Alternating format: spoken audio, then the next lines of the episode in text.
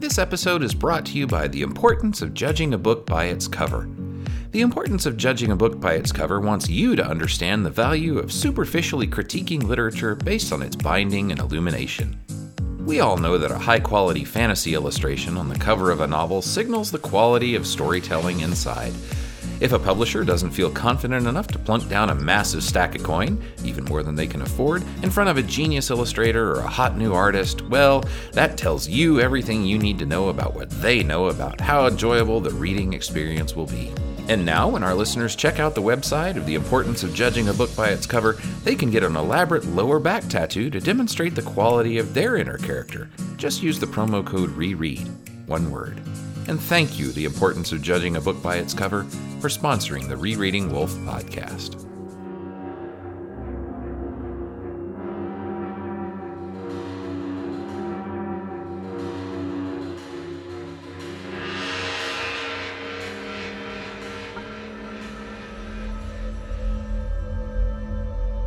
Welcome to the Rereading Wolfe podcast with Craig Brewer and James Wynn. This is a special episode that we really recommend you head over to YouTube to check out. Links are in the show notes, or just search for Rereading Wolfe Podcast on YouTube. Well, greetings. Today we are talking to Don Maitz. Don Maitz, the famous illustrator who created all those fantastic covers for the original uh, Book of the New Sun volumes, uh, also the Book of the New Sun omnibus, which I have a poster of that sitting right above me at this moment. Also, the Timescape Island of Dr. Death and Other Stories and Other Stories. So, we're going to take this opportunity to kind of talk to him, find out how he got involved in that project, how he got started as an illustrator and an artist, and how he developed those pictures that we all love so much. How you doing, Don? I'm fine. It's wonderful to to audio meet you. Yes. We're going to make a video version of this so that we can show the images that we'll talk about as we go through. So if you're listening to this just on the, the regular feed, we'll have a link on the show notes of where you can see everything we're talking about in lots of good detail. Yeah, I strongly recommend that you check out the, the YouTube. Just get off of this and go to the YouTube channel and check it out. But if you don't, uh, Don has agreed to to put the pictures that we talk about onto the Podbean site, and there'll be also be a link to that in the show notes if for some reason you can't access the YouTube. Okay, so let's talk about the uh, the pictures. Right, you got started on the project working for uh, David Hartwell you're really young. You're only out of art school like four years, right? Yes. To back up before that, I started doing comics at a very early age. I mean, you know, I was very young, and uh, my parents realized that, you know, if they gave me a pencil and a piece of paper, I was, I would entertain myself. And they liked that a lot and uh, I found out oh when I was like 13 that I'm actually deaf in one ear, hmm. and that kind of made it so that uh, I was more visually oriented. You know, sports really didn't do much for me because you know I they go, hey Don, catch this, you know, and I'd go, huh? So it just didn't work very well. And I really got hooked into comic books because I really liked the idea of reading and seeing pictures at the same time. It, it, it just got my juices flowing to read the word balloons and the encapsulations and then see the, the drawings that augmented that. And so that was my basic background, and it kind of carried me through my entire career because words and pictures are what I've been all about for 40 years. On the back of comic books, there used to be a picture of Norman Rockwell who was touting the famous artist correspondence course. And he'd said, If you can draw Bambi and this pirate, we can make you an artist. I still remember those. well, I I said, well, I can do Bambi and a pirate, no sweat. And where do you see my Batman? You know. And so I enrolled, and my parents allowed me to um, pursue this. And I was like 13 years old. So I got an opportunity to have high quality professionals give me instruction through a correspondence course and do artwork that was way above my pay grade at the time and it gave me a heads up and a, a leg up by the time I went to art school. So when I graduated art school, I was uh, head and shoulders above your average person because I had background that a lot of other artists didn't pursue. I am so amazed that that's not a scam because that's literally what I believed that was. Oh, oh, right, yeah. Uh, no, I don't care what I draw. They're gonna they're gonna say yes. Here, here, give us your money, and we're gonna pretend to teach you. But you're saying that really really helped well it's like this you know you are right you know they sent someone at you know they sent someone to my parents house and because i submitted they sent somebody there it's like you know anybody that sent anything in they were going to jump on it because there was a live one on the hook but the fact that I was one of the few that responded to it and my parents allowed me to do it and they said you know even though he's only 13 years old we think he's got some talent here you know and the idea that you know I was being injected something creative and visual at an age where most people aren't that dedicated and I drew like all the time. I mean, you know, my high school teachers were like, I, I got really good grades, but it was all around drawing Spider Man, Batman, and, and all the superheroes on the edges of the homework assignments. I remember I was, you know, I could feel the education starting to slip over my head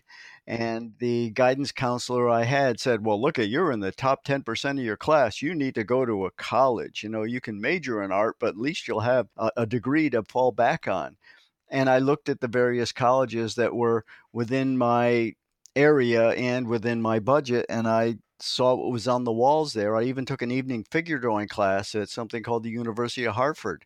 And I looked at what they expected from the students and what the students were producing by virtue of what I saw there. And I said, this isn't for me. You know, it was sort of pseudo impressionistic, realistic something or other on the walls and you know i wanted to i wanted to learn how to draw i wanted anatomy lessons i wanted you know i wanted mm-hmm. some skills you know i didn't want to just kind of flop paint around and uh, so i i ended up going to an art school and it just felt right and it was called the Paier school of art and it was a uh, non-accredited school so i didn't get a degree so my guidance counselor was probably rolling over and rolling his eyes but in 40 years i only had one person ask me what my degree was and that was because i volunteered to teach for a year to fill in for a teacher that took a year leave of absence.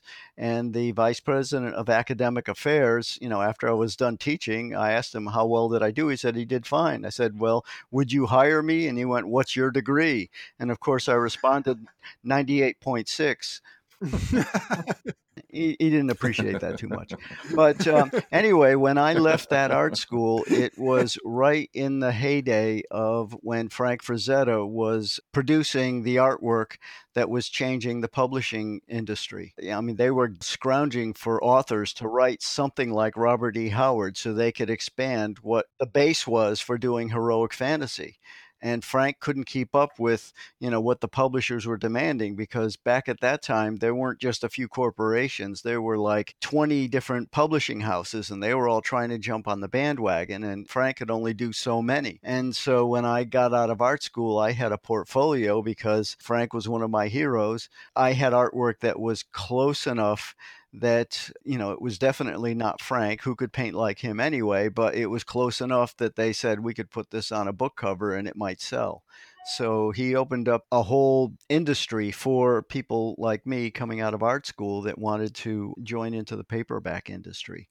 And so that gave me an opportunity to do book covers at a, at a relatively young age. So within a couple of years of graduating art school, which I left in 1976, eh, by 1979, I did, um, I'm double checking my records here to make sure.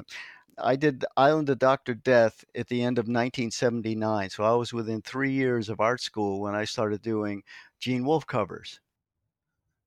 And that is such a, that's a gorgeous, gorgeous cover. There's no time when these book covers are mentioned that that isn't way up at the top.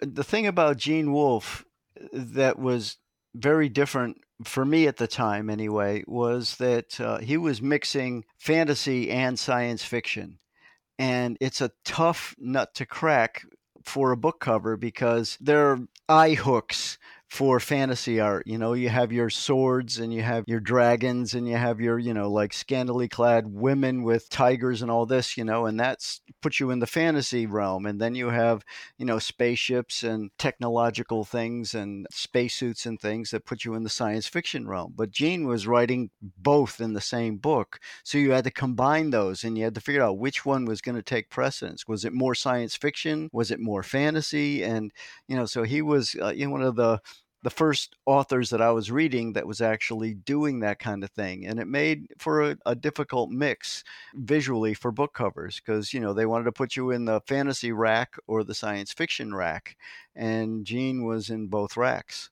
I'm just going to describe it, even though people can obviously see it. It's a looks like some some sort of a caveman with a jetpack on his back. He's on a tropical island. There's monkeys sitting around. Is this uh, inspired by any of the stories? Yes, it was. uh, you know, Gene wrote a story about some kind of an island that was the whole island was a psychiatric unit. Oh yeah, the island, the Death of Doctor Island. Yeah. Yeah, and so you know the the people that were on the island island were actually being treated, and the monkeys were the analysts watching the reactions of what was going on. And you know, I had to show that it was a science fiction thing, so I put a an air hose and a utility tank on the back of this caveman with a spear who just found out that you know he could make fire. And meanwhile, there are technological lampposts, if you will, in the distance coming up out of the water. So it was an odd mix for a book cover. Right. Now the composition of this, for instance, were you told, okay, the the title is going to go here and the back page is going to go here, so you need to arrange everything? Well, yeah, I had done enough book covers and seen enough book covers to know back then it was you got to realize it was different back then than it is now. You know, now it's it's it's all completely different. But back then, some things were obvious. One was that books would be on a rack, and sometimes the bottom part of the book would be hidden by the book below it. So the title and the information needed to be at the top. So you know who the author was, the title of the book, and all that. And that's been pretty standard, but back then it was essential. So the artwork was sort of an enhancer for for that. You know, nowadays, you know, you have the art at the top and the type at the bottom. It, it doesn't matter because they're not selling. And the other thing that was different was back then they were actually selling the books from what was called the cover flats and that's not being done anymore. Back then, they would print the book without the cover, and the flat sometimes on the end on the backside would have information about the book, and they would show those to the distributor buyers, and the buyers would actually look at what the cover said and what the blurb said on the back, and they would decide from that flat book if they were going to buy it and put it in their stores or not. So literally, the covers were selling the books. So this is where you know Frank Frazetta was really selling things because they didn't need the book. You know, all they needed was Frank's terrific artwork of these muscular men and half-clad women, and a lot of the distributors back then or the sales buyers were actually truck drivers that made good you know and so you're literally selling to a truck driver crowd who was buying the books that were going into all the chains and the mom and pops and all that. Yeah i remember david g. Hartwell saying that sometimes the the illustrator, the cover artist, was making more than the writer of the content inside. At, there were times, but another thing, in the reverse of that was that a lot of times, especially for me, if you couldn't get a Frank Frazetta, you got somebody who could possibly do as decent a job at a fraction of the money. And so they were always looking for the talented artist just coming out of art school that they could undercut someone who's been in the business for, for a longer time. so it was good for me at the beginning. And then later on, it became a problem because I worked my way up the pay scale till I worked my way out of business. and and that's the way that is. Another interesting thing about the the book cover and the well the publishing industry is that years ago, pre Norman Rockwell, okay, and Norman Rockwell was in a heyday. Joseph Leyendecker was doing the Arrow Collar Shirt Man and the Saturday Evening Post covers. He did actually more than Norman Rockwell did. And when he was in his heyday, he was getting more fan mail than Rudolph Valentino, the movie actor, was, because print was so much more important back when movies were fledgling. Yeah. And now, you know, we've got gaming and we've got movies and we've got all kinds of stuff that people takes a long time to read when they can watch a movie in two hours or they can play a game, put it down where, you know, reading a book is not the sole entertainment that it used to be which means that you know Norman Rockwell would used to get like five thousand dollars to do a, a, Saturday Evening Post cover, and back then you could buy a car for five hundred dollars. so he was really making good money. And today, if you do a cover for the equivalent, like a Time magazine cover, you got paid $5,000. and so you're looking at what you could buy with the $5,000 in the 1940s and what you can today. You can see how, Oh, wow. you know, it's a lot more difficult for artists to make a living, particularly if you're trying to put the detail and information that Norman was putting in to keep that industry alive and present in today's market. It's a lot more difficult. What was your first sale that you said, okay, hey, I'm a professional now? Uh, it was, it's, it was slippery. and the reason I say that was that when I was in art school, I was almost working for the comic book industry. I ghosted for an artist called Jim Aparo who was doing work for DC. He was the the Aquaman artist and he did Batman stories and things and he lived near me and he took me into New York and I met all the comic book artists and I actually had a couple of black and white sort of interior advertisements published and they were grooming me to be a comic book artist. And I was doing this when I was in art school. And so I was sort of published in the comic book industry before I graduated art school. And then when I got out of art school, I got a couple of jobs doing educational film strips and things like that. But in the fourth year of art school, they invited some artists to come back for a fifth year and sit in on various classes if they wanted to. And I sat in on extra figure drawing classes and I would work on uh, my portfolio and show it to the various teachers and get their comments. And one of the paintings that I was working on for my portfolio, I showed to um, it was the Flashing Swords short story series, and Frank Frazetta did the first two, and he stopped doing them. And I happened to have a painting that was very close to one of the stories that was written, and so they bought the painting out of my portfolio to follow up on a series that Frank Frazetta started. So that was pretty heady stuff. And then I remember my first actual manuscript that came to me. It was another situation where they wanted Frank to do these books. And a friend of mine who went to art school with me and I was going into New York. We train into the city and show our portfolio and then compare notes on the way home. And he got two manuscripts to this art director that I saw two weeks before and that art director remembered my portfolio and my student friend said yeah i know donnie. He's you know he, we're, we're on the train together today. He says okay well i got these two manuscripts frank refused to do. Why don't you do one and he'll do the other one? And so that became my first commissioned book cover.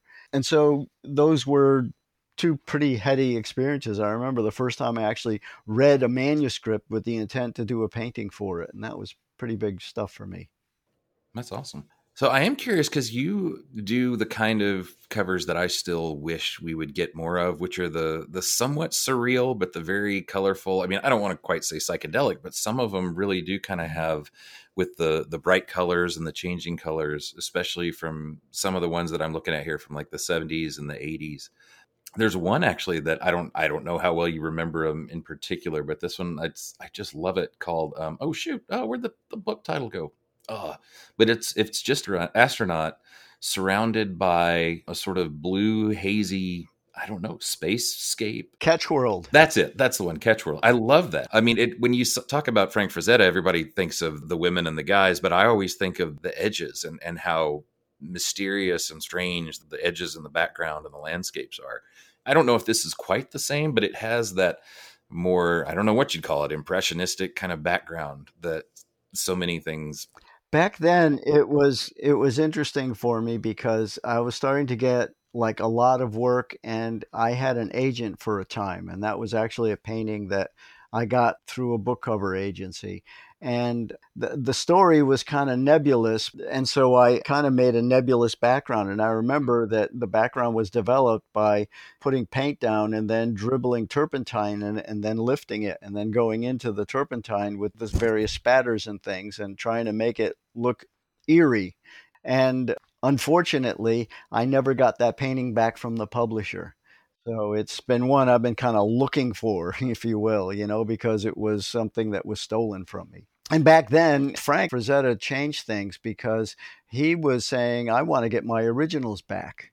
And a lot of publishers before that, they would pay like a couple of hundred dollars for a book cover and keep the artwork. And they would give them to their sales people if they did a good job, or a lot of times there was a lot of artwork that was literally in dumpsters behind the uh, publishers. And uh, Frank kind of changed that. He said that if I get to keep these things, then I'm going to put more effort into them because it's it's it's my artwork, you know, and I'm going to keep it.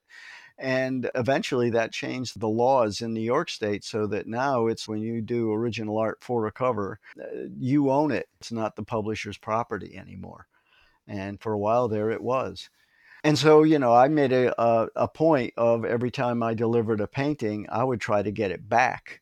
And I could tell you stories about seeing people in publishing houses when they're moving from one floor to another in a building. You would see this person with a cart just loaded with artwork and it's piled like three feet high and they're bouncing off the walls with it to get it to the next floor. And it's like, I'm thinking, oh my God, you know, these guys worked so hard on these covers and they're just slapped together. I mean, art directors didn't have very big rooms and no storage. So this stuff was just piling up.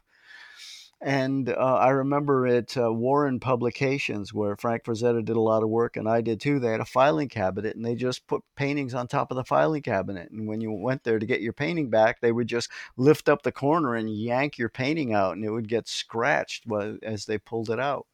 And so eventually it got to the point where the artist said, No more. We're just going to give you transparencies, and then you're not going to get the original art.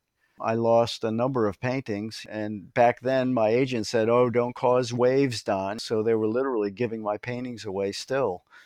And it, like I said, the industry has changed quite radically. That's rough. That's rough. So, how much interaction, if any, did you have with the authors when you're doing these? None. Yeah, that's what I thought. That's what I've heard. Yeah. Just about most of the time, it was just handed to you. Like you said, you were given a manuscript and come up with something. Well, it, it wasn't just that. Um, and particularly in the case of David Hartwell, I was going to something called the World Fantasy Convention. Mm-hmm. And we'll talk about that a little later. But that's where I met David Hartwell. Because uh, usually I would just work with the art directors. And the way it worked back then, the art directors would pick the artist and they would hand him a manuscript and the art director would say well it's it's about this and we're looking for something like that but come up with something on your own if you like and show us some sketches you know and they'd leave you alone. And beyond the art director would be an editor or the editorial staff. And uh, back then the editor and the art director were the ones that were pretty much guiding what the covers looked like Eh, eventually what happened was the sales force got involved and so the sales force was dictating with the it, it became part of the mix. And then marketing got involved with the mix. They would say, "Well, look at you know, dragons are selling this month, so find find a dragon in a story and put that on the cover." And then after that, the accountants got involved. And so you had the art director became less and less a person of authority for the artist and it became a decision by committee eventually. But when I was doing these covers, I was working with an art director. And when I did the first book for Gene Wolfe's Book of the New Sun, The Shadow of the Torturer, uh, I went off on a tangent and said, Ooh, it's about a torturer. I get to do something with a torturer. And I'm thinking, Oh boy, Frank Frazetta, I can do something like that. And that's how I got a, a more medieval feel to one of the sketches I did. And David Hartwell was involved in the meeting and I guess he read the story and the art director hadn't and he said no we want more science fiction. So I went and changed the look of the sketches to be more futuristic, which is why I made that really weird tableau for the torturer to be standing on because, you know, David Hartwell pushed me in another direction for these books. And I'm glad he did because the medieval part was sort of an overlay for all the science fiction that was going on. Yeah, this is that one with uh, it's it's kind of reddish orange, and there's like a, a Edgar Allan Poe pendulum swinging back and forth over a woman. Yes, yes, very Frank Frazetta oriented. You know, I was definitely being Frank in that moment, and um, uh, it, it really didn't suit what was going on in the story. But I got all hooked up in this character who is a torturer and and he's like not just an evil guy he's really feeling bad that he has to torture this woman who he's falling in love with. So there was a lot of angst going on in that and I was trying to portray that as a cover and it and it just wasn't suiting what the rest of the series or what the rest of that story was about um, I have a Gene Wolfe sort of story for you, if you're willing. Yeah. Since it's a Gene Wolfe thing, he was guest of honor at a World Fantasy Convention one of those that I mentioned before, where all the authors and publishers and everything, and and he was one of the featured guests. And I had just finished the Citadel of the Autarch, and I wanted to bring all the paintings to have on display for the publisher, for Gene to see them in their true form, and for all the fans that went there to see Gene to see his covers. And back then, you know, 1982, the airlines were a lot laxer on their their baggage restrictions. So I was able to bring this crate and I still have it. It's 28 inches by 38 inches by 18 inches, and the sucker weighed like 100 pounds. Right. And I put, you know, these masonite heavily framed paintings in that box along with a bunch of sketches and things and got on an airplane in Hartford, Connecticut to go to Chicago. And there was a uh, a it wasn't a direct flight. I had to stop in New York City to catch the connecting flight. And there was a delay in Hartford and the plane didn't get off on time. And when I got to New York, they said, hurry, hurry, hurry. You're, you know, you're going to miss it. You know, the next flight to, to Chicago is going to be leaving soon. And I said, well, will my luggage get there? Oh, yeah, yeah, yeah, yeah.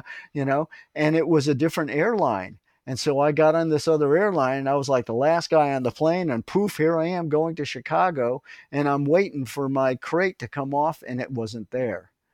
And so I'm going, well, you know, where's the crate? Oh, well, you know, we'll we'll find out. You know, we'll call this number. You know, so I had to go to the hotel, and I called this number, and they said, oh, well, you know, we gave that to the other airline, and so I went to the other airline and called that number, and they said, oh no, they never gave it to us. We don't have that, and so I'm going back and forth between these two airlines trying to figure out where my artwork is. Meanwhile, there's you know it's a weekend convention it's friday you know i'm supposed to be setting up the art but there's no art.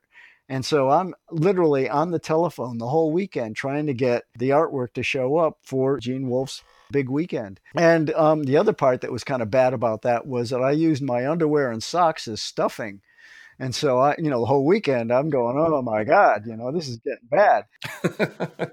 Finally, I was literally hoarse. I couldn't talk to people because everybody's going, well, where's your art, Don? So I had to explain to them just after I get off the phone to the airline and then to the other airline. And so I, I was literally hoarse. My throat was killing me. My socks stunk. It was bad. And just on Sunday afternoon, like an hour before I was catching my flight out, the box arrived. You know, they were tearing down the art show, and I managed to get Gene over to the art show, and I opened up the box, took the paintings out of their their wrapping, showed them to him, and then put them back in the box and went home. Stressful.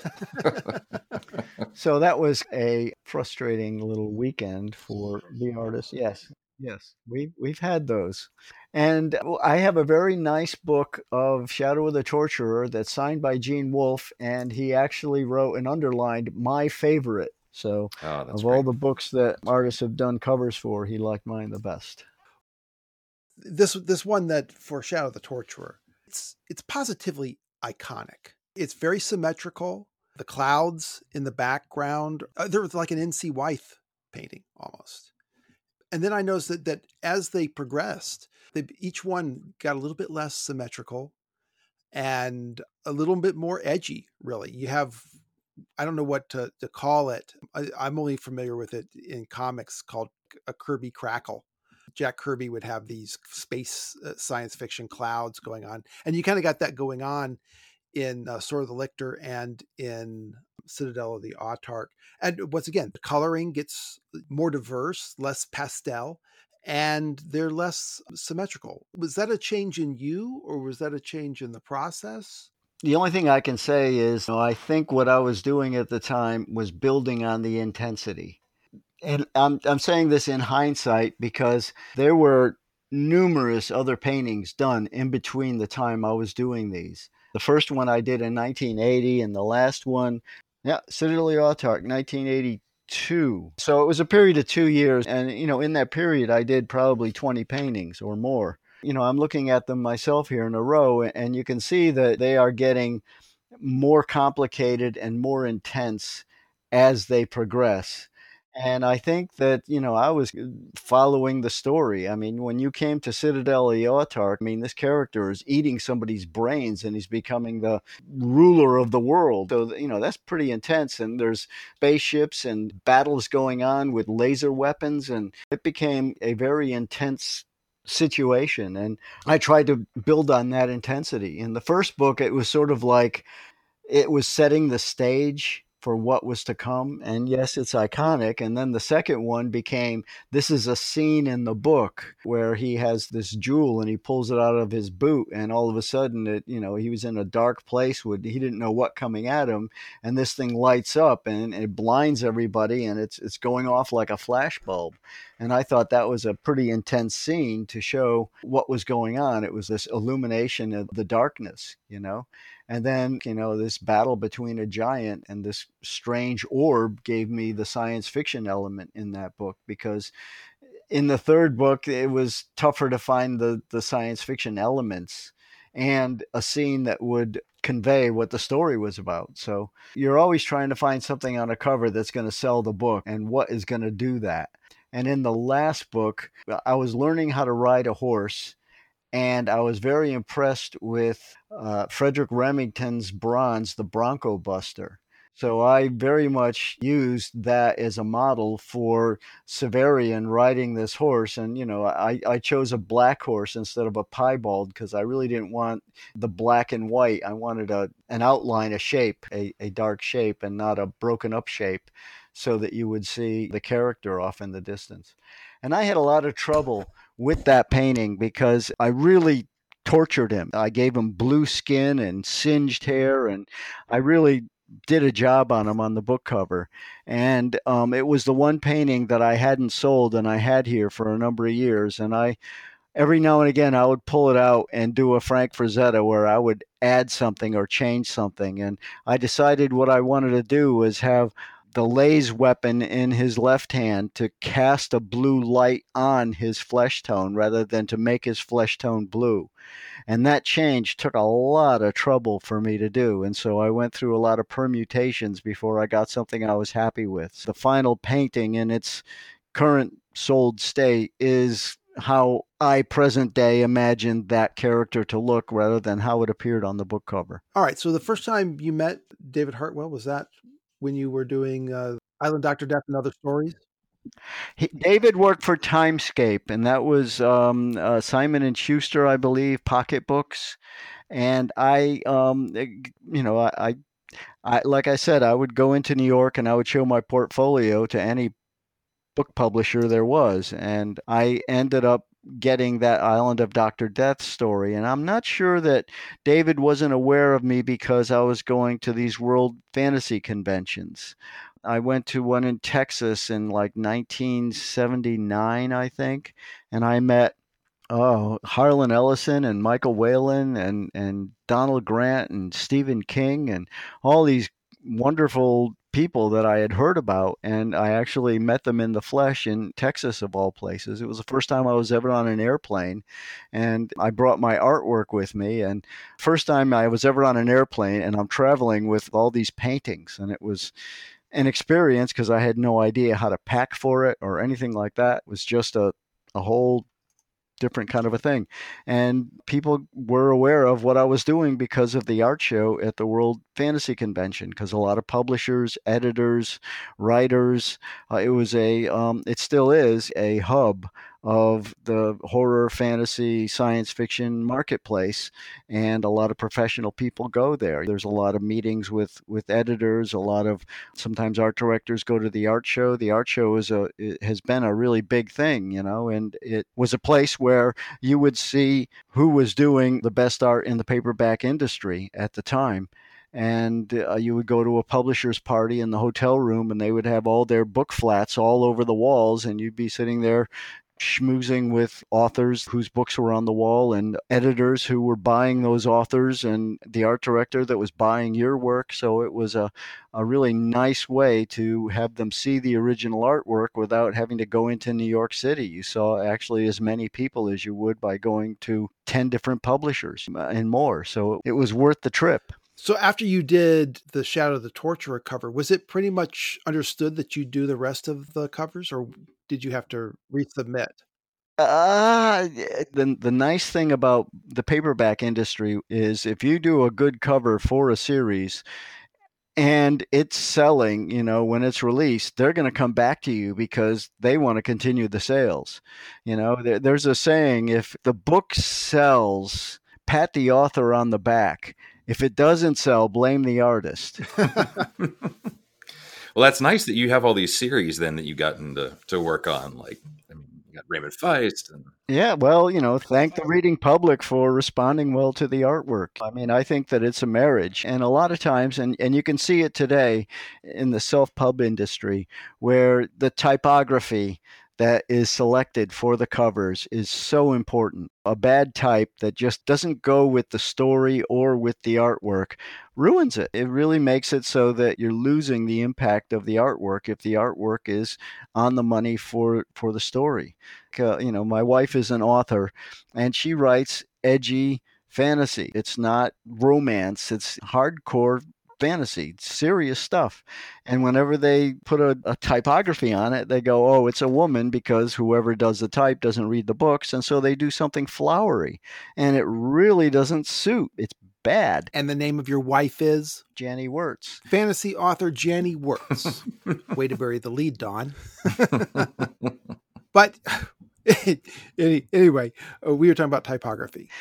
And so when you're dealing with a major publisher, they understand that type is really important and they hire typographers to do their type design. And these people are professional and they understand how to merge art. And this is where, if anyone goes to the YouTube site and they see my sketches and things, uh, the reason I do very detailed sketches is for the typographer you know they can see what's coming and they can design the type for what is in front of them and so if I keep the sketch and the finished artwork reasonably close together, then the typography won't do something really bizarre to the picture.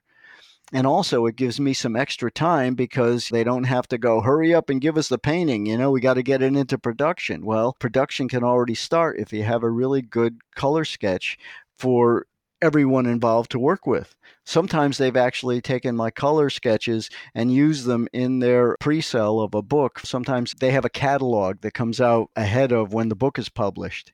And they will use sometimes a, a color sketch to promote the book to show what's coming so that isn't just a blank page you know at least there's something there and that gives me a little extra time because they're already pre-selling the book and they don't have to have the cover at that particular moment.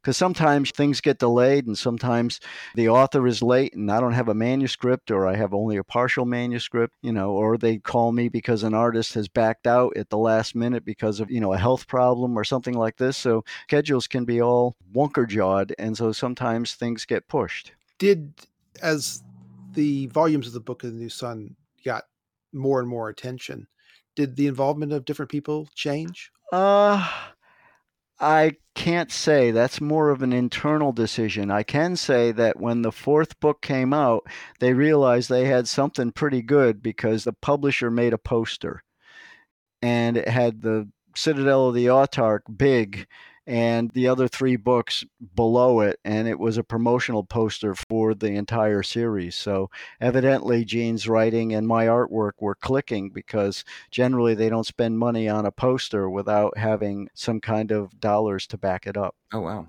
that's one I've never seen before. Now I got to go hunt eBay and go see if I can find a copy. Uh, they're they're old, and I had a I had a bunch of them, and I I lost them. You know, they were sort of like the poster that you had from the Book of the New Sun that I did as the omnibus for the book club. Only they were a little bit bigger. You know what? We have kind of your progression on Claw the Conciliator. You want to talk about? Well, that was a different kind of procedure. You can see that there's a color sketch where he's holding up the claw and pretty much what's going on there. And what I would do is enlarge that with a projector or whatever to a to the size that I'm going to do the final art. And in that case, I did a charcoal drawing, which separates the lights from the darks and provides enough detail for me so it becomes like photographic reference. And in this case, I was living in central Connecticut, a little town called Plainville. You know, that's where I, I grew up. And so I'm actually a plain villain of the shows. Anyway, I knew someone who was a seamstress and she made a cape for me. And there was this wild uh, interior fabric I did as a lining. And so that became Severian's cape. And so I had uh, models wear this cape, and I actually made a mask out of vinyl and I painted it so it looked like it had finger bones sewed onto it. And I had a model pose in these various positions to do these covers, except for the last cover, which I used Frederic Remington as an inspiration. So I get somebody who sort of looks like the character, and then I imagine him being the character, and I use the model as sort of a point of departure. That's wonderful because I know sometimes people often comment on the the cape because the the decoration there is is different from you know it's supposed to be just foliage and this blacker than black kind of thing. But I've always loved the pattern and to think that that's a real thing out in the world. That's awesome. Yeah, I got it in my closet. You know, you know every once in a while on Halloween, you know, it comes out. But anyway, at one of my earliest book covers, I did a series for Lloyd Alexander's uh, Prydain Chronicles and I actually took a pair of old long johns and dyed them black to make trews for medieval. And then I made, I bought a bunch of leather and I made leather uh, lace up moccasins and I bought a bunch of white material and I actually hand sewed a shirt. You know, it got to the point I was making my costumes because there was nothing I could really find and I didn't realize about you know rent fairs or anything back then. You know, again, I'm living in Plainville, so you know I was devising everything, coming up with with costumes and finding. You know, I remember I used a um, a wooden window shade innard okay you take the window shade off and you have a piece of wood with a tag at either end and i banged nails in either side, and that became a sword. And I had somebody holding that, you know, in one of my costumes, and then I found sword reference and put it in there. So, you know, a lot of it was done with smoke and mirrors, sort of like a low budget film. Okay, let's talk about this. Wow, strange and wildly divergent cover for Citadel of the Autarch. Well, uh, if you can see the progression, the first one is the line drawing. Okay. And I generally work on a piece of masonite. You know, when I buy it, it's masonite. And after I've sealed it and put a, the gesso and, and get it ready to paint, I call it masonite. um, so the, the drawing that you're seeing is, is a piece of masonite with my drawing transferred onto it. Okay. So there's a graphite drawing actually on the board and it, it was done as a transfer from a piece of tracing paper with a drawing the same size on it. In the upper right corner is the color sketch that I showed the publisher that was approved, which is the horse rearing with a guy with a sword and, uh, and a laser weapon. And you can see that, you know, it's not quite in proportion. It's, it's giving them a good idea what I'm doing, but it's really not exactly the cover. There's not enough room for type. The horse is falling off. So I had to make a lot of adjustments, but the gist of what was going on is there and also the general colors. So what you're seeing is the drawing, and you can see that there's a discoloration in the bottom. And what that is, is something called a liquid frisket which is it's sort of like a rubbery goo that you put down and wherever that is when you put water-based paints over that the paints won't adhere to that area. So what I'm trying to do is separate that yellow from the intense white that's underneath it because I knew I wanted to do something different with that color and having yellow underneath it meant that it would affect the color and I didn't want it to. And I didn't want to lose that complicated line drawing as well when I did and and when you see the first rendition. I call it the underpainting. It's all just uh, burnt sienna against a yellow. So it's two colors, two tones. And I rubbed off the rubber cement, and that made it so that I could paint the horse without having to paint around that weird smoke that's in the foreground. And you can see on the next one where I added a darker brown or a black to the horse and to the figure, I'm adding another layer of paint. And then the final is when I added all the, the other colors and the spaceship and the orange and everything else. So it's sort of how I progress that painting. Some artists go from the upper right hand corner to the lower left, and I'm not one of those. I have to work the whole thing all at the same time. All right, well, let's talk about the New Sun Omnibus cover we have some great transition pictures here. Yeah, well, I did one with a light background and trying to bring back the Shadow of the Torturer cover and do sort of a homage to that. But then I got hooked into remembering how Gene Wolfe wrote that in days gone by, they actually brought the moon closer to Earth through technology and started to terraform it. And so I decided to make the moon much bigger in the sky and suggest very subtly little bits of green spots on the moon to show that this is this is earth but it's definitely a changed earth.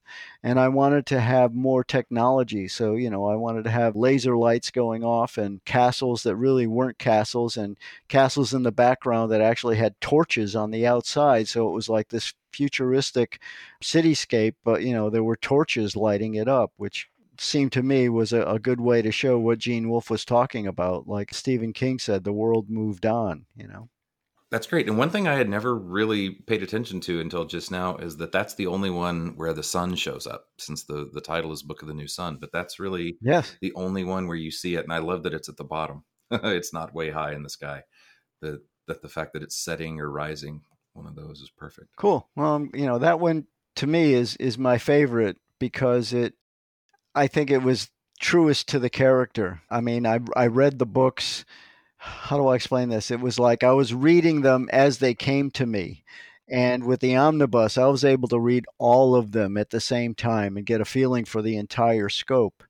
And that was sort of unique for me in doing you know that painting and also you changed it looks like in one of an earlier version he's holding the sword ready and then in the final version it's down do you remember why you decided that change uh, no figured it'd be a while back but thought i'd ask um, it, it, may have been, you know, like a, a, typography situation too. I don't know. You know, I it, it I, I agree with the final version. You know, I'm looking at it now going, maybe I should have had the sword up. I don't know. No, I think having it down like that is much more. It's, I mean, Severian's a thoughtful, contemplative guy, yeah. and yeah. yeah, that seems to fit. Yeah, you know, I mean, he, you know, the sword was a symbol more than it was really something. You know, he wasn't like Conan the Barbarian hacking people every time he turned around. It was a symbol of his station, so to speak. And then after that, you've since published a book of watercolors, which include alternate watercolor covers for the, the, the four. Well, they're not covers. What these are, are people have said, Oh, Don, I got the Gene Wolfe book in hardcover. Could you do a drawing on the inside for me? Oh. And so these are called remarks. And I've probably done 500 of these if you could imagine, for various Stephen King titles I've done. And uh, someone wanted me to do Severian for the books, and one of the collectors wanted me to do one for each of their books. So there's one for Shadow the Torturer, Citadel the Autarch, Claw the Conciliator, and Sword of the Lictor. And those were actually done for the book. And then there's one that I actually did for someone, and it is for Citadel the Autarch and he wanted me to do it as as a watercolor on watercolor paper, not in the book. And I really enjoyed that because I was able to use watercolor paper and not the cheesy stuff that they publish in bound books. It's a frustration for me to try to, you know, I want to do a really nice reminiscence of what's going on in color, and the paper of the book just won't let me do what I want. So I have to be really careful so that I don't destroy the paper on somebody's book. So I charge a lot for these because uh, I'm being really careful that of somebody else's property. It's not like, you know, well, I can toss this out and start again on another piece of paper. This is somebody's first edition and they don't want me to trash it. Well, yeah. I think if I did this, I'd just put some watercolor paper inside the book and say, hey, use that. Yeah, well, you know, I actually did something like that for someone very recently, and FedEx almost lost them, damn it. But they found them. But I did 2001 A Space Odyssey and 3001 A Space Odyssey from Arthur C. Clarke. And this guy is having them rebound, and his books are, you know, just old or cheesy or whatever. And he's going to a bookbinder, and he had me do it on a heavier paper that was still able to be stitched into his book. So I'm, I actually sent pieces of Bristol paper with the artwork on it to the bookbinder, and that art is being bound into his books. Has anyone ever had you do one of Severian and the alzabo? No. Oh. that was sort of a what I think is a funny story, but maybe not. But uh, Stephen King I illustrated several of his books. Uh, way back when, I was one of the artists that did the Talisman, one of the paintings inside the Talisman. There were like eight different artists that did artwork for that for the Donald M. Grant edition. And then I did Desperation for the Donald M. Grant edition. And then I did The Shining for the Cemetery Dance edition. And then I did recently The Stand for PS publication in England. And that was kind of creepy because, you know, it's an airborne virus that takes out the population. And I did it just before we had an airborne virus taking out the population. But anyway, when I did Desperation, Stephen King set up something called the Haven Foundation, which was to benefit authors that he said that there were people in the industry that are giving us their all and writing wonderful and, and narrating and, and doing artwork, and they're doing it for the love of it, and they just aren't making enough money to make ends meet if there's an emergency. And so he set up an emergency fund for authors that ended up getting sick or having a financial crisis, and he was one of the managing directors of the Haven Foundation and uh, his fans would do an eBay auction and they would provide books and various artists would do artwork in the books and that would drive up the price and they would have an eBay auction. And I was doing that, and people had me do Desperation and do a painting in it. And I got kind of excited and I put too much water on the page. And the Grant edition of Desperation, the pages weren't very robust. And so I was really concerned because I really made a mess of this one page and it bled onto the page behind it and it kind of stained that one too and it and I and I got some paint in the upper corner and I'm going oh I ruined this book. I'm going to have to take one of the copies that I had that the publisher gave me and substitute it and keep this one that I ruined you know for the auction. And my dear wife said it's a horror novel. And I went ding! Okay so i just added like a lot of watercolor blood stains to the mess that i made of the book and it really and and then i tore into the pages. We actually had uh, in a scene in the book a vulture is tearing at this one guy's hair and really mangling him and we have a petrified crow claw. And so I literally went at the book with a crow claw and ripped some of the pages, you know, and and then added blood stains to the rips and stuff. And and that thing sold like you couldn't believe on this auction. You know, I actually made more money by destroying the book than I did if I had replaced it with a pristine copy with a nice drawing in it. okay. The Don Maitz official webpage, it's Paravia, P A R A V I A dot com. It's actually Paravia. Paravia. But Paravia is uh, the Spanish version. And Paravia is actually a continent in my wife's major book series. And we thought that, you know, we'd go continental with our website. Well, I'm going to put a link to that in the show notes. Um, a word of sort of warning and that is that I share the website with my wife. Since we're married, she's an artist and an author, and she does all her own book covers, which is pretty incredible. She uh, she just renovated her website and we're in the process now of renovating our studio shop our web store and i will be renovating my part of the website shortly so it, it's working it's just a work in progress and i urge people to go to my wife's website because it's really cool she really did some cool things with it and if they just go to the base at Paravia.com, they'll have the option of going to either yours or Janny Wurts's. And like I said, my wife is one of the very few. Well, I think she's probably one of the only women working today that actually does her own book covers, writing major a major fantasy series. Oh, wonderful! Which is very cool, pretty unique to begin with. And her fantasy series is very much in keeping with Gene Wolfe's Book of the New Sun because you can't skim it. I mean, Gene wrote that so that, you know, you have to pay attention. There's stuff going on there that is percolating. You know what I'm saying? It's like there's there's a depth to his writing in those books. And that's definitely what my wife is writing in her Wars of Light and Shadow series.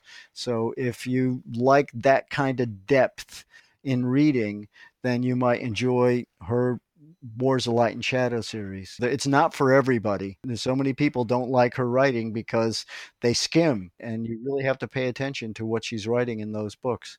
And she's literally right now on the second half of the very last volume in an 11 book series. Uh, Robert Jordan wrote a huge series, but he kind of passed away before he mm-hmm. finished it. Yeah. And George Martin is sort of, we don't know what's going to happen with his, but Janny is literally finishing up a huge 11 book monster. So that's that's kind of cool. Yeah, I was going to say that's the best advertisement you could have is that it's done and she's still alive. I remember that George R. R. Martin says people are afraid that you're going to die before you finish your series, and he said, "Do you know how insulting that is? F you." Trust me, so many people said, "I'm not going to read these books until you know because she's going to die on me." And people joked about Robert Jordan, and sure enough, that happened. Yeah, I know, I know. Well, I remember, you know, I met Robert. I forget his real name, but you know, they were so worried about him because he he was distracted that they literally put him in a hotel room to finish writing the later books in the series because he was just not getting the work done in any kind of a way that they wanted. And so they literally put him up in a hotel room so he would not have distractions and be able to focus on getting the work done, which is, you know, bizarre in itself. But eh, he, he was selling major, just like Martin. And in fact, there's a, an odd thing. If you find the first edition of A Game of Thrones by HarperCollins UK on the back cover of the slipcase is a quote by my wife, who was asked to quote for that way back be- before it was big. Yes. You know, if you're curious, there are two books, and one of them is my favorite, and that one is called To Ride Hell's Chasm.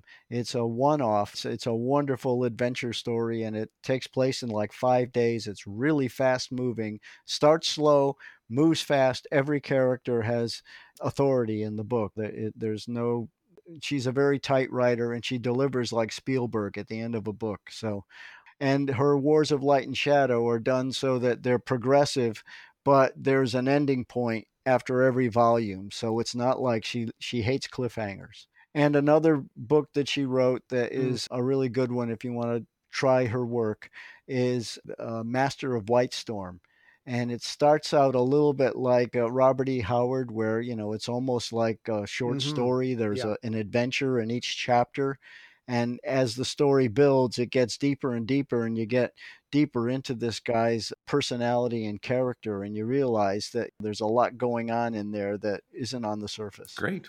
No, I remember I read the books that she did with Raymond Feist. I'd read the Empire books. Yes. And one was it Stormwarden, I think, one of her yes. early books I remember I'd read before. they're about to be re-released in ebooks with Open Roads. But the empire, and this is one of the problems that she's encountered, is that so many people have read those empire books and loved them, and they go on to her writing and they find that they're falling off a steep cliff because her books are much more dense than those books. They read quicker. You can bounce along on those books. Her books, even I'm who's used to her writing have to yeah. reread the first chapter just to get yeah. into what she's doing because it's that dense. She doesn't waste a word and she's very specific. There are librarians that go, Wow, I have to go to the dictionary to find out what meaning she's using to get the inflection that she's putting into this particular, you know, so they're they're very sophisticated books and um, they're made uh oh hopefully she's going to get that. They're made for um, a discerning reader. It's not for everybody. Complicated, sophisticated work for a Gene Wolfe audience. That's a selling point, not a hindrance. Hopefully, that'll make people go for it. Yes, well, that's one of the things that frustrates her a bit is that so many people point to Gene Wolfe, going, "Wow, you know, I got to really work to get all his everything he put in this." And it's the same with her books, only they aren't willing to do it. You know, they've read the, the Empire and they go, nah, this isn't for me. And unfortunately, her publisher keeps marketing her books to the Raymond Feist audience. And he and she don't write for the same readers. They, that's what they do because he's selling to an audience and because they collaborated of course she's going to sell to the same audience and it's not true and she's been fighting that for like 20 years well i'm sold so, what have you been up to since then? Uh, what since with the Gene Wolfes? Actually, um, the publishing industry has gone through some major changes. I don't know if you're familiar with them, but back in the days, you know, when I was doing these covers, there were a lot of publishers. There were, you know, I mean, we had Pocketbooks, which was Simon and Schuster, and they had several different imprints. And then there was Del Rey Books and Simon and Schuster and Random House and Ace Books and Daw Books and Penguin Books and Doubleday, and there was just a herd of books. And I had maybe 20 art directors that I could go into New York and show my portfolio to. And what happened was corporations decided that they were going to buy up book publishers to go along with the movie industry that they bought up. So you had people like Time Warner and Sony and you know, Bertelsmann. And so, you know, what ended up happening was there were these mergers. And now there are only like five or maybe four major book publishers. So all of a sudden, the musical chairs went from you had all these job opportunities to five. And then they decided that, well, we really don't need artwork to sell books. We can use digital imagery or just, I mean, Stephen King doesn't need a artwork. All he needs is his name on it and the title. And they were going for major bestsellers and they were going for new authors. And the mid list, which was the bread and butter back when I was doing books, died. You know, I mean, so many authors have gone by the wayside because, you know, they wrote and they wrote constantly, but there were fewer and fewer places to write for because of all these mergers. And also, there's something called the Harvard Business Model which said that, you know, in the old days, 10% profit was perfectly reasonable. And if you had all these books out there, that 10% added up. But Harvard Business Model said, no, no, no, you got to make 20%. And all of a sudden, the books that weren't cutting that 20% grade in the mid list were dropped and, you know, a lot of books got orphaned because you would have a merger. And whenever there was a merger, you would have, well, we got two art directors now. We don't need two art directors. We got, we're only publishing so many titles, so we can get rid of half of our list. And so everything shrunk, and, and including artists to do the covers you know and then added to that you have uh, digital imaging which is a lot cheaper than paying an artist to just actually paint something now, there are still publishers that are hiring artists like myself, and two of them that come to mind are Daw Books, which were in business back when I was, I did a number of covers for them, and uh, Books, and I've done a few covers recently for Baen Books. And they like, you know, the old timey, let's paint a cover. I mean, they do some digital, but they still like painted covers. And so, you know, a lot of artists that were doing book covers have gone either into the fine art market or have gone digital or have uh, left the field entirely. Yeah, it's as someone who I just much prefer to have physical media, those covers, I love the stuff inside, but the covers are like having art that you can hold in your hand. Especially if a cover really augments the book. You know, there's so many times where people would buy a book by its cover and they're disappointed because the book doesn't really deliver. And this is what I really enjoyed about the Frank Frazetta covers and back when the Doc Savage James Bama covers, the John Berkey covers. When you got a Berkey science fiction cover, it was like eh, he put such an atmosphere to those covers that you really wanted to find out what was going on in there that would create such dynamic inventive spacecraft and scenarios. And it was just so intriguing. And that was very much what hooked me into doing covers being able to read the story and say okay how, what how do i make this come alive in an image that that to me is is part of the the mystique of doing this it's like how do i make this character come alive how can this scene become something that i can visualize so what's the future of uh, actually, small press is doing something that mass market can't do, and it's for the book collector market. There's a publisher out there now, Grim Oak Press, and they're done a number of things for them, and they're actually having me do interior illustrations along with the covers and uh, they're actually reusing some of the covers that I've done for Raymond Feist's Empire series, and I'm doing black and white interior art to augment them. And the Stephen King work that I did was for small press, where they're catering to a book collector market where they don't want the cheesy mass market books that fall apart. They want to have Stephen King something that they could keep forever on their bookshelves where you have library of congress paper quality that doesn't go bad and you have uh, slipcase editions and book binding that was sewn instead of glued and so people that really care about books have a place where they can continue having quality books and small press is filling that niche and there's enough of a profit in there with certain authors that they're able to hire artists to, to actually illustrate the books, even with color interior illustrations. They've done that for some of the Robert E. Howard Conan books and, and other publications. So there's a future there where the book industry is going back to the old days of N.C. Wyeth doing the Scribner classics. Well, that's terrific. Thank you so much, Don. And this was so great. Well, I'm glad you enjoyed having me as your guest. Thanks. It was pleasurable and I'm looking forward to hearing what you've done to my voice and seeing how you presented my pictures. You'll sound like Ricardo Montalban. Wonderful. I, I would like that very much. On the front, cover up my heart. You're on the front, cover up my heart.